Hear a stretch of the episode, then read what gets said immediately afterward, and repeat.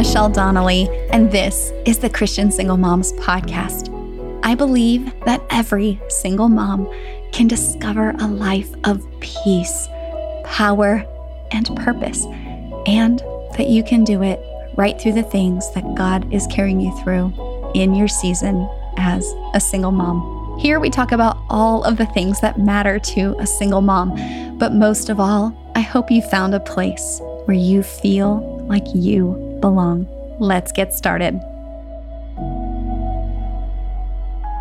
Hey, I'm really grateful you could be with me today. I am your host, Michelle Donnelly.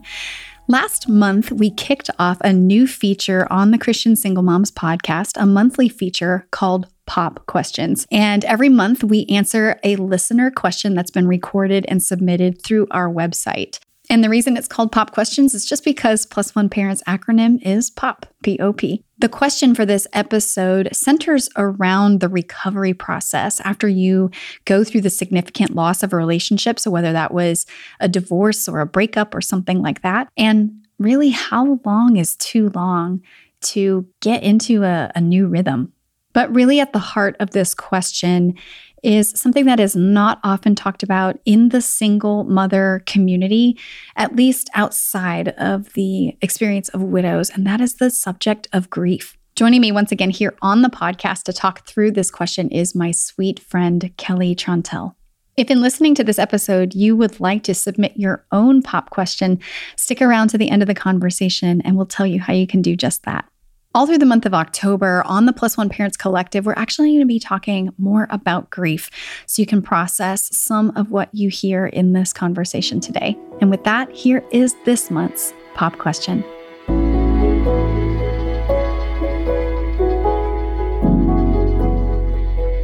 Kelli, I'm so excited to have you back with me. How are you? I am so good. I'm so glad to be back. Kelli has just been through a little bit actually of um, a legal situation that I just want to know, Kelli, like for whatever bit or piece that you could share, would you talk a little bit about some of the things that you've been through the last since we, you and I last had a recording together? And I think it's so important because there are so many listeners who are going through some of these very same things. And dealing with having to hear hard things in the courtroom, having to deal with legal fees and all of the worry and anxiety that comes through these kinds of things. Would you just share a little bit of what's been going on? Yeah, absolutely. You know, I um, my divorce was finalized um, four years ago. So, you know, I feel like people just assume that you sign those papers and it's done. Yeah. And um, what I'm walking through right now is not a family law situation, but um, more of a civil matter. And um, yeah, it's it's been a road. And so I've dealt with um, more attorneys since filing or signing off on our divorce and settling that, um, and had to take a very serious matter um, to the court. And it's something that I never dreamed that I would have to do. And it involves false accusations, things mm-hmm. that I've read for years online and never dreamed that this would be my story, that I'd have to defend my mothering and my person uh, from false accusations. And it's gotten to a point where um, it's no longer about just ignoring it and it'll go away. It's yeah. it it wasn't going away, and I have um, gone to that person directly, and then I went to my ex-husband to have him deal with it directly. I've gone through attorneys and law enforcement, and I just finished up a, a two-day trial in our district court, seeking relief from um, just some harassing behavior and um, false allegations that would greatly affect my parenting and my children. So, um, a fight that I never wanted to be in, a fight that I didn't choose for myself, but um, a fight that I felt that, uh, and we know Exodus 14 14, the Lord will fight for you. And I've held on to that for so long. And a counselor of mine had just said, you know, Kelli, yes, the Lord fights for us and he and he will and he does, but sometimes he wants to fight with us. Mm. So this has been a growing season for me, one who does not like conflict mm. and struggles with believing that my words matter. You know, I've been minimized by the entire system for four years and um, having to use my voice and be confident in um, who who I am and what I believe um, is truth. So it's it's been a season of growth. It's been a season of um, extreme attorney's fees. This has costed me more than I ever wanted to invest.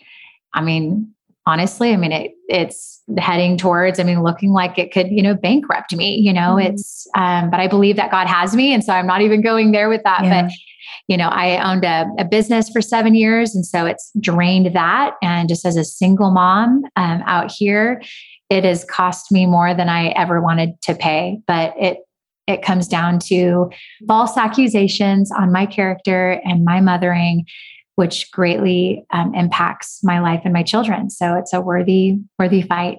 Yeah. I love that you mentioned Exodus 14 14 too, because I think that verse, particularly in a season where you are being dragged into a fight. And I think that's the thing, you know, like you said, you wouldn't choose these things, but you're also not choosing the fight either, you know?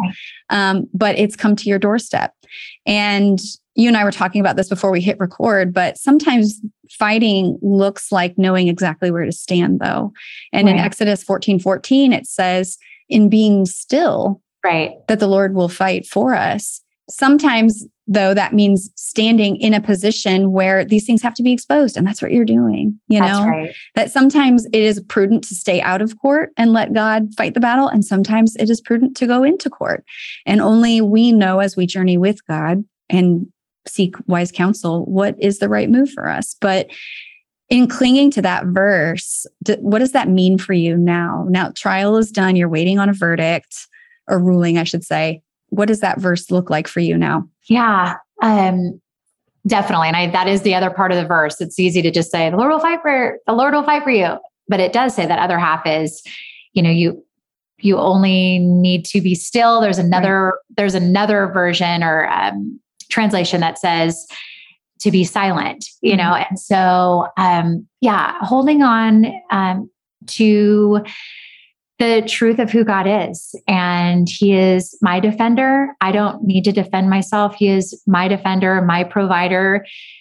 He sees it all. I mean, there's warnings all over, like not to mess with God's kids. And we look at, I look at myself as like a mama bear, right? Like we can like, don't mess with my kids. And how much more um, does God stand on that? Mm. And so just believing and trusting that He has me and um, I never, I, I am a glasses half full. Let's talk about the good stuff in life and encourage people. Like, don't lose hope, keep going. Yeah. Uh, it's been really hard for me to talk about this underbelly of what I'm dealing with. Yeah. It's, it, there's shame attached to it. I think it's, it's not pretty.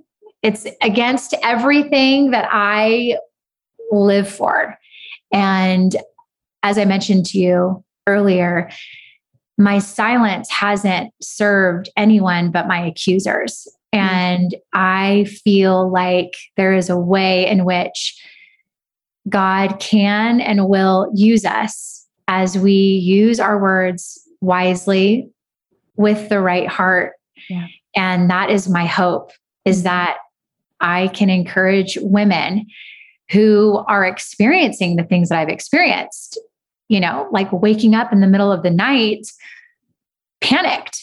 You know, how am I going to get through this? How how do I pay these bills? How do I provide for my kids when as I'm going through the justice system of protecting myself and my kids, the system is also bankrupting me at the same time. Yeah. Like there's it's hard. And so I want to use my voice for that to just encourage women who are listening to this right now that see no way out um, to just encourage you to just get in God's word. I mean, I spent every morning this summer out on my back patio with my coffee and my Bible, and that that is my weapon. And worship has been my weapon. And for us not to lose hope, we live in a fallen world. and a justice system that I don't want to say that it's broken. What a, what a blessing to be able to sit there in front of a judge mm. and get to tell my story. I was overwhelmed by that, that we have a justice system that allows us to do that. But like all things in a broken world, it's not perfect. And my yeah. faith isn't in that system. Yeah. But, um, but trusting that God has um, directed my steps and I am here and I want to be faithful in the story that He is writing. I love too that you're pointing to voice because in the things that we've all been through, your voice, as you mentioned, does get real small and the enemy is out to crush that. Right. And to watch you, though, go through this and the refinement that it has been producing, that when you are using your voice and you are speaking, it is powerful. Yeah. To see that, to get to walk alongside you in whatever way I get to, you know, in the little bit that I get, it's so God, you know, and it's just, it is encouraging, it is inspiring. And I'm just so grateful though that that is becoming a greater passion for you because yeah. it's healing for you, but it's healing for all of us too. Yeah, that's right. Thank you. No, that's so good. Thank you. Yes. Kelli, we have a question today from Shannon, and we are going to play this question right here. Uh, she has a question about the time frame that it's taken for her to move through her divorce process. Hi, Michelle. This is Shannon Carter in Austin, Texas. My question is it took me and my four daughters about four years till I felt like we were sort of out of the traumatic part of our divorce and our life blowing up. Is that normal that it takes that long? And three or four years is like half of you know, I, I saw two kids graduate in this time. Um, so my question is, is that normal that it takes that long? And could I have done anything to hasten it? Thanks so much. Okay, so Shannon's question, she's asking, I think, when I hear this, she's asking a couple of things. First is, is this normal that it's taken about four years to kind of get her feet back underneath her is what it sounds like more or less at least um, maybe from the, that kind of new normal standpoint where it's like okay this is our life now.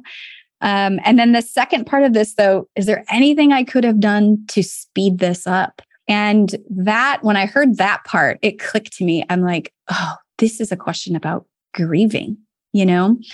And i think this is something that in when it comes to the single mother experience this is something that's very much talked about in the widow widower sort of experience you know? That the understanding of grief and how long it takes and what it looks like and all those kinds of things is very much a part of the community's conversation. But when it comes to women who have experienced a breakup divorce some addiction abuse some other way that they became single mothers grief is not really a thing that we're talking about. It's not really what we're pointing to when we are having these kinds of questions. And so we do have this pressure of like, oh my goodness, I'm wasting time. Like, am I not supposed to just like move on already? You know? And so I think that's important for us to really unpack here just the sense of like, what is grief and how is this looking for us? And how long is this supposed to take? Like all of those those questions. Did you get kind of a similar read? Yeah absolutely. I my heart like hurt when i heard this because that that was the same thought i had was the grief. Am i mm-hmm. doing this right? And have i grieved for too long? Is there a way to speed it up? And yeah. grief is so important to acknowledge and walk through and um, and it's not something that i feel anybody should just ever ignore i mean you ignore it you're going to have you're going to deal with it at some point I She'll mean, come back. something, yes, right. she is bossy. that's right. That's right. So, yeah. So to yeah. rush it, and I I agree with you. It's it's not talked about. It's not yeah. talked about, and having walked through the death of my parents and my younger sister, I was handled differently in that versus a divorce. Mm. And the you know the meals that were dropped off you know and the flowers i didn't get flowers i don't think yeah. anyone sent me flowers when i was going yeah yeah i'm like there's no divorce, divorce. casserole no it's treated and handled so differently yes and i i love this and and even yeah. having this conversation to normalize that grief exists in a divorce situation yeah. as it's a truly a death. It's a loss for sure. And and death of so many things, death of not just the relationship between you and this person, but the life that you had, the life that you thought you were going to have. It's very, very similar to the fact that if that person had died, but then they're also still walking the earth. Like that is another thing that you're having to continue to maybe even live some life out with this person that if there's a shared custody situation here, I mean, that trigger of loss happens over and over and over again. So when she's talking about, you know, it's four years though to kind of go through this mourning period, is that normal? A hundred percent. I want to say yeah. yes. Like, yes, Absolutely. yes, yes. I think that I only really started after the four year mark feeling like, okay, I've got enough foundation rebuilt underneath me that I can start to envision my future with hope. Like, not just sometimes and then it goes away, you know, like that I mm-hmm. really can say, I am able to move forward. This thing is a part of my story, but it's not all of the story. And I think in that four year span, it was the sense like, this is all of my story. This is it. I'm always going to feel this way, you know? Right. What about you? Yeah, I did. I felt like this is it. You know, this is, I have the big D on my forehead mm-hmm. and is there life after this? And, and again, as I mentioned earlier, I love the positive. Let's get to the good part. Yeah. And I wanted that, you know, early on. But um, there's been so many other things, you know, that there's been a divorce, but like I mentioned earlier in the podcast, just this court trial. I mean, this has been going on for a year and a half. You mm-hmm. know, um, I'm reading uh, John Eldredge Eldredge, uh, his book Resilient right now. And when he's discussing military and trauma, you know, healing and restoration and counseling for PTSD or any any of the traumatic um, experiences that they've dealt with aren't ever dealt with until their time in the military is done. Mm. So you're not going to start counseling, you're not going to start this healing process, then to be called back out again and go out to the war or the trauma.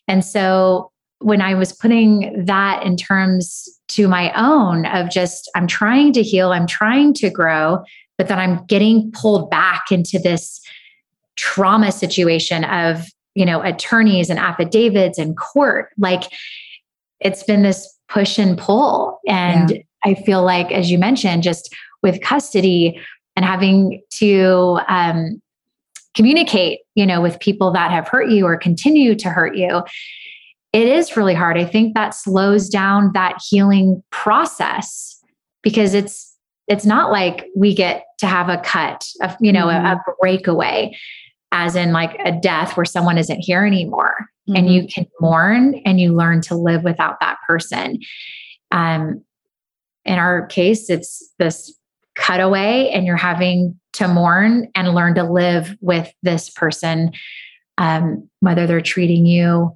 um right or wrong yeah so having to to grow at the same time as you're continuing to grieve.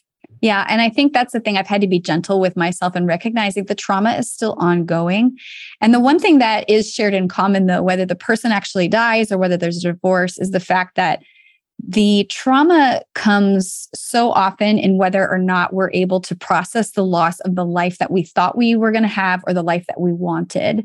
You know, so that part, sometimes I think we get stuck on the grieving of the person and there is this continued grief though of our life and our lifestyle and what we thought life was going to be and whether or not we think that there's hope attached to that and i think it's really important to distinguish like you may have a mourning period that's really intense, you know? And for me, that period was like, sometimes I'd be so overwhelmed by emotions that I would have to tell my kids, sit down and watch this movie. I'm going to go in my room and melt down for 20 minutes, you know? And they didn't know what I was doing. But uh, I think that's some of what Shannon's pointing to here, though. Too is there's a, there's a loss of the time with the kids, though. Too. So now I've I've lost the life I thought I was going to have, and now I'm losing the thought of the mother I thought I could be, or the memories that we were going to have, or even the money to celebrate birthdays the way that I want to. Like every time these things come back around, it's another grief. It's another experience with that loss.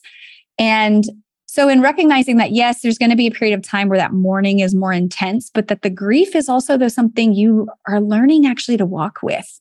Right. You know, that this is, it may not be as big and it may not feel as unmanageable over time, but you will walk with it. You know, this is the That's limp right. that for the yes. rest of your life, though you may have other happy things that do happen, though you may get married in the future if that's what you want, you know, whatever the case would be, what God would have, there, there's still joy ahead, but it's not going to erase the fact that this loss is a part of your story. And I think though, when we can accept that. And i think that word accept is hard to use because it means like i think it's okay you know to us sometimes. I'm like no it doesn't. It's not okay. It doesn't have to be okay.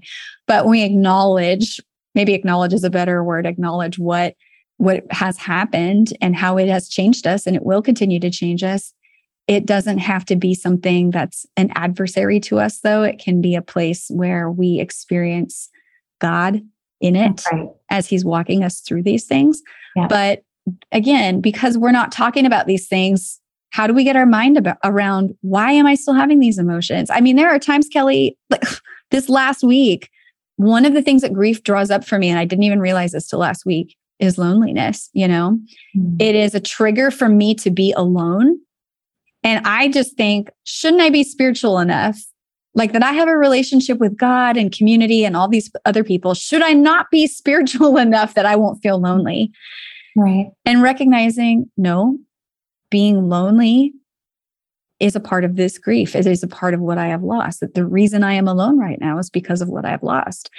And so, for all of my trying to run from feeling lonely, stop feeling lonely, don't think about being lonely, all this kind of thing, you know, the more that I started to recognize, you know what, grief is not always even just sadness. Grief is anger, grief is loneliness, grief is all these other things. Right. Then I can process it through the filter of, yep, it's because of this situation, you know? Right. And there's lament in that though. There's complaining to God about that. right. Um, which is real, you know? But there's a beauty in being able to open the the heart to the Lord like in in that, you know, and being received and then receiving what he has. That's right. And that that is for me, you know, this messy four year period of time um, where I start to see that it isn't wasted, you know, that there are things that we give our kids through what we experience as we walk with God. So I think it's less about how much time it takes. Right. And more about how you spend the time. That's great. Yeah. That's so, it's so true. And just our perspective. And I think it took me a couple years to get this perspective. I remember um, reading a quote that said, What you thought was rejection is really protection. And I couldn't even wrap my head around that. Like, how was I protected? Mm-hmm. How, how, you know, and how is this a good thing? I couldn't reconcile that, you know, divorce could be the better thing, you know, in my story. And um, yeah. So it took a while to get that perspective. And I stand on that today. Absolutely. I had no clue. Um, God sees it all, as I said. God sees it, He hears it. And there are absolutely times that He then just pulls us up yanks us out of that situation or you know again we think you know a friend's distance to us is a rejection and it's not it's god's provision i believe that every everything he is sovereign over friendship marriage relationship jobs and um, just putting that filter on um, not so much as looking at everything as a rejection but yeah true protection. And that has really helped me these last few years and not looking at, um, yes, it's still loss. So recognizing that, but my grieving has changed. Mm-hmm. And um, I'm a different mom through this. Like I say this often, like my kids got a better mom out of this deal. Mm, I thought we were fine. I thought my marriage and the way we were raising our kids was fine. Me too. And that's scary. Like when, because when we think we're fine, you know, we just want life to just be good again, right? Mm. That's such a, a trap, I feel like, for the enemy to just put us on this course of cruise control. Yeah. And we can't afford that ever. And so this uh, blindsiding that happened to me um, opened my eyes to a reality that I had no clue about. I literally was living with rose colored glasses yes. and everything is good. My kids yeah. are in the private school. We're living in this resort town. Life is good. And I don't care if you're a millionaire, you know, and yeah. have all the things you want. Life, life with Jesus is good. Yes. But life here, we live in a fallen, broken, evil, dark world. And so I thank God for getting a hold of my life and shaking it the way that he did. And he did it through divorce yes. and, and whatnot. But my my kids have a better mom. And I stand on that. I am way more focused on our meal times together because instead of seven days a week, we have them four days a week. Mm-hmm. You know, so again, we can look at it and be upset about the lost days or how are we using the days that we do have. Yeah. And that's a perspective that married people don't have. That's but right. we should all, right? No, yes. we don't know the days of our kids. We should always be living with this perspective that we don't have tomorrow. And so for us as single moms, I b- believe that we can use this as an advantage of the way that we look at our families. Is we know we don't have Wednesday night with them. Yeah. I know I don't have Thursday night, so I'm going to make Monday and Tuesday matter. So yeah. we actually have a, a, a different perspective than people that have a quote unquote, you know, intact family, you know? Yeah. But we have an opportunity to to be a more focused and fierce and intentional mom because of what yeah. we've walked through. I so love that you just brought all of that up because first thing that you said that I was like, that needs to be keyed into is the fact that divorce can be the better path. You will never hear that in a church. People will not, they're not going to put right. that all over, you know, sermons and messages and all that kind of stuff. But right. it is true that the Lord does allow it. And because this is a wicked, fallen, evil world, those things are going to happen. And because of Jesus, they are redeemable. That's right. That he has for us a good life with him and a better path, and we can become better women, better mothers because of what he does in those situations. That he does not consider us second best because that happened because we fall short of what is the ideal. Mm-hmm. That God's ideal is for Him to be the head of our families. And as you just alluded to, sometimes that doesn't happen in a married situation. Yeah. It certainly, everything you just described was my life married as well. And you are asleep on your feet. You don't even yeah. see what you don't see. And that in the the ripping away, that is excruciating. And there are many things, certainly, that we get exposed to, our kids get exposed to, that are, are awful, that we would not ever say that we would wish upon people. But in the midst of it, as you said, we can become better moms. We can be so much more focused. And it's not going to happen every time. You know, it's it's not going to be like, well, I have 2 days and they're going to be the best knockout 2 days. Like right. sometimes that looks like you are a safe parent and your kids fall apart on you for 2 days, yeah. you know. Right. Whatever it is that you, that your situation looks like. But the fact is we have so much more of of a necessity to cling to God in being single parents that our lives become more vibrant, richer, fuller, flourishing in a way that I didn't know when I was married. Right. That I can see the wickedness and the evil. And where I had rose colored glasses, I am teaching my kids now, like, you give the benefit of the doubt to the oh, people right. who are trustworthy and nobody else, you know, like it is. It is teaching my kids, though, to see the world with spiritual eyes in a way that I was not doing beforehand when when life was about vacations and you know remodeling projects and sports or activities you know we we were so consumed with so many other good but lesser things you right. know and i think that's the thing in in what shannon was talking about is you know in this four year span of time she has girls that have graduated from high school you know she's she's got this period of time that that she in her mind may have rather lived it some other way or maybe felt like she couldn't be fully present. And that that is that happens. It's 100% part of my story too. But in even the sequestering you know that where we're having to pull ourselves away to grieve where we're having having to learn how to deal with big emotions we're having to learn how to cling to god and we feel like we're paying less attention to our kids our kids are watching those still. Right. and our kids are still present in that. And we're able to just glean these little bits and pieces and share them with our kids as we go and that is so much more equipping our kids for real life for the right. things that god has for them and for the things that will come across their paths right so much more equipping than if we spent saturday at the ball field you know which again good things but not the best things that's so good Absolutely. I love it. You know, and it's, but it is, we don't arrive at this point day one.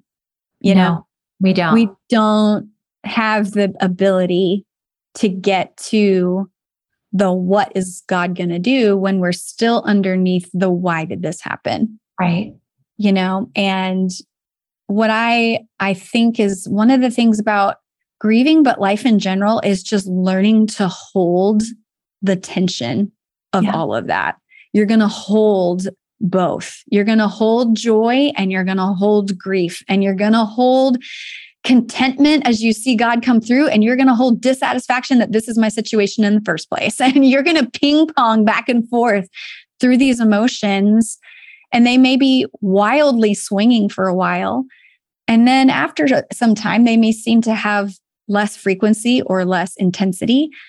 And then when they come back, you're like, whoa, wait a minute. Like I thought we were done with this. yeah. right. But in in reminding ourselves that is what it is to be fully alive. Yeah. That being fully alive on this side of eternity means holding all of those experiences, but holding them as we are held in the arms of a good and loving God who so good. he's rocking us. You know, that's, I just think about ourselves as the babies, you know, that he is singing lullabies over us. He's rocking us. He is, he's delighting in us. You know, he is, he is the strength by which we can hold these things and the things that are too heavy, we can put down. You know, as you've gone through these court battles and things like that, there are things that you've just had to say, God, I can't worry about this. You have it, you know, that we experience that more and more and more as we grieve. And that is really where that lessening of the frequency and intensity comes from is we're walking with him more and more intentionally. Our intimacy with him becomes deeper so that we are better able to hold the tension of the hope of eternity that is already ours, but yeah. the reality of the temporal of where we are now on our way there. Yeah, that's so good. And what an honor it is that we get to model this for our kids. And we do have that choice. So going back to what Shannon was saying, just the the pain of I had these 4 years and in that 4 years my kids went off to high school and I just want to say I'm sorry for that. Just even acknowledge that that is real and I too in that 4 years my daughter was 1 and she just turned 5 and just went off to kindergarten so her entire toddler be at home, play on the floor, baby phase yeah. was was distracted by a lot of these other things. And yeah. so we have a choice, you know, we can go down that rabbit hole and feel the guilt and the shame and there's nothing we can do about it, but for whoever's listening today we can choose how we're going to handle it and model exactly what you just said, um, holding both the joy and what we know who God is and what He says about us and our future, and then the grief and the pain and the loss and the disappointment, and that we get to model that. We are no longer the parents that just get to tell our children these things. Well, it, we get to model it. Yeah. We're getting to model it. And I believe this is such a different world than you and I growing up. And it sounds mm-hmm. like we're old ladies for saying it, but just this world is changing so quickly. Yeah. And we need to raise resilient children. Yeah. And the culture is a comfort culture. And so culture isn't going to teach them that. We get to teach them that. Mm-hmm. So again, looking at having this perspective that we are being trained for that and we're raising up the next generation of resilient, faithful, and integrous children. Yeah. And so again, it's that perspective shift. And that's again, it's it's beyond having rose-colored glasses or the perspective yeah. that gla- the glass is half full. No, let's go back to truth and who God is and we know how the story ends. Yeah. So at some point, it's changing that perspective of like, this happened to me, but this is what I'm going to do about it. And just rising up and having that fierce focus of motherhood, you know, life may have stolen this from me, but it's not going to steal this. It's not going to take my children. Yeah. So that to me is that perspective shift that is so important. And that's where i hope to just use my voice is to speak to that and bring out that fire. Yeah. um, we are we are created to be resilient and this culture has softened us and it is not helpful. And so for us to to take what we've walked through our pain has a purpose we know that and partner with the lord in that and raise our families the way that god is calling us to. And yeah. we get to partner with christ in that yeah. And I think this is a thing that we actually have an advantage then. So, where so much the enemy wants us to think we're disadvantaged because we're single moms, we're divorced, we're cast out, we've been abandoned, rejected, whatever your situation is. We actually have the advantage because we can see the world as it is. We have eyes to see things that it this is messed up world. This is not this is not the American dream that all of us thought that we were going to have, you know. And that because we can see things as they are, and because we get to see the Lord as He is, and we really get to see Him fighting battles, we really get to see Him defending us and our kids, and we really just have a front row seat to all the work that He's doing. Firstly, we get to receive the peace and the knowledge of His presence and His closeness. Yeah. And that's empowering for us. So our pain becomes purpose, but through peace by yes. knowing His peace that is the thing that we have to receive. That is the thing we have to give away to our kids and to the people around us. But as you said with culture, the culture used to reflect a whole lot more of our values, our faith. Right. Now it doesn't. Absolutely. And not. so when you think about what we have to bring to our churches and our communities, it is the understanding that our culture is becoming more and more and more antagonistic mm-hmm. to the ways of living in faith. And that because we're on the front lines of having to live some of these lessons out in our own families. Like we are having to deal with some of these divisions in our own families. And so, by us learning how to walk that according to truth, with grace, according to truth, that is a thing that we're able to bring into our communities that we also then see hurting broken people because the Lord has seen us as hurting broken right. people. That He, when we're in community, He has sent people, I know to you and to me, that we get to also be those people that we're all light bringers. And this is how shalom is being brought back into this whole thing, you know. And so when we talk about what we were made for in the garden, shalom it, we think it means just peace, you know, but if you really look at that word, shalom is wholeness, it is harmony, it is what everything God is restoring us to is that original design. And so we actually, in our brokenness, are getting the ability to walk further away from the world and closer to God's original design. Oh, good. Hanging on to Him. So, anyway, I get on my preaching moments, but it's just this is so important to me that we talk about these things, though, because the narrative is you are less than, you didn't match up to the ideal. This is the thing that we feel the pressure of you should just move on. You should stop talking about these things. And it's like, no, we need to heal so that we can learn to talk about them well because right. there's so much that we have to give to one another and to receive and to experience God in as our voices return to us, you know, and as we learn to to share what God has done in the grief, that the story of what he's redeeming that we're watching play out in real time right. becomes the thing that we can look at the enemy and say, not me, not my kids, right? not my family. That's right. So good. So good. One last thing I wanted to mention I was praying over um, this episode, I was praying over a verse that we might be able to share and talk about in this situation that Shannon has brought up. And it's Joel 225, which many of us understand, have heard before, you know, that I will repay the years that the locusts have eaten. And one of the there's two things that I thought were really interesting in this verse. The first is that word repay. Other translations will say I will restore the years, I will recompense the years. But that that word has the connotation of in the repayment though, in the reciprocation that there's also now a friendliness with God, that there's also a safety with God that he promises in the restoration of what we've lost.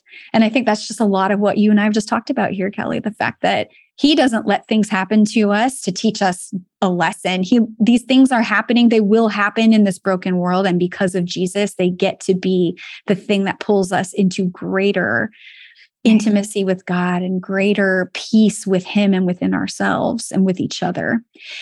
But the other thing about this is the fact that it actually, in the original, talks about the types of locusts. It actually details out four different types that there's the swarming and the creeping and the cutting and, you know, all these types of things.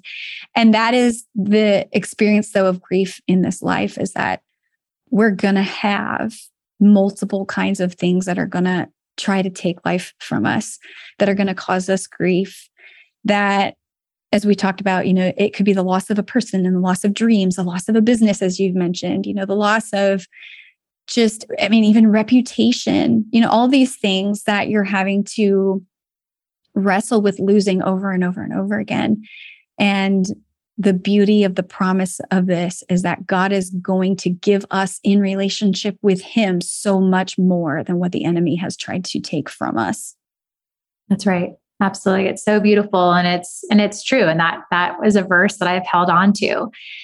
And we know um, there's some things we may or may not see this side of heaven, but um, God is good and He He does restore. And it may not look the way that we believe. You know, your the kids are already gone. Like, yeah. all right, they've graduated from high school, they're in college now. Like, how are you going to restore this? But there is so much that um, that we that we won't see. You know, you um, just mention that you know when we walk it when we're walking through this, we've got an opportunity to not only tell our kids but show them and we just don't know what that looks like for them off in college you know the way that shannon stood up for truth or fought for her family and so there's fruit that's going to be coming from the way that we have handled ourselves and situations. And so to me, that's part of the restoration and the the time, mm-hmm. you know, mm-hmm. that is given back to us just in our teaching. We're we're in teaching moments right now. We may have never thought that we'd be teaching our five and ten or twelve year olds yeah. these uh, things of resiliency, you know, um, in life. But I believe that that's that all matters and that's going to come back around full circle and we will see fruit from that so god is absolutely redeeming every aspect of our life here, but we know what's to come. We know what we get on the other side of this. And so just walking faithfully. And if this is what it costs me mm-hmm. to truly lay down my heart, which I've done multiple times, you know, just laying my own heart at the altar, um, it's worth it. It really is worth it. And so the grief and the loss, I mean, it's our cross, right? It's our, our life and what we were hoping our life would look like. Um, but if this is what it cost me to spend every morning at the feet of Jesus this summer, yeah, like I've never have prior summers. Like it is like I go to bed and I can't wait till the next morning. You yeah. know, there's a sweetness that has come from the pain. And so just to me, that's that's reconciliation, you know, right there. And just um, being able to experience the goodness and faithfulness of God even in the midst of pain. Mm-hmm. And when I was living on cruise control and thought my life was was good, yeah, it wasn't. And so um, to just have that perspective that you know life can be good again, I think that's hard for us to believe or, or hope for again. But um, I always say my life is different. It's hard, but but good. Yeah. So we can have both and hold both. And God does and will redeem. And so, um, yeah, the, all of this, this question has just been encouraging and just really great to just be able to speak on that. Um, grieving is part of the process, mm-hmm. and it's something that we shouldn't overlook or or desire to quickly pass through. There, there are really sweet moments in the grieving process um, if we allow ourselves to walk through it. Mm-hmm. So good. Shannon, thank you for your question.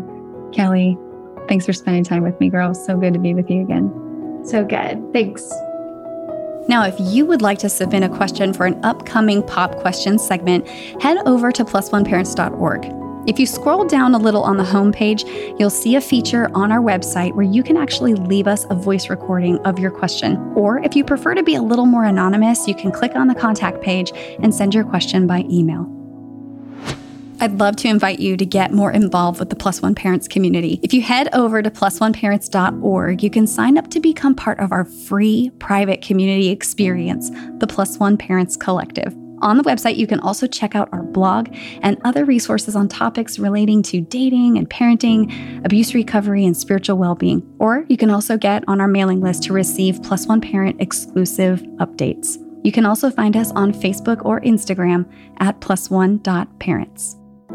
I'm so grateful that you're a part of this community and that you were able to join me for this episode today.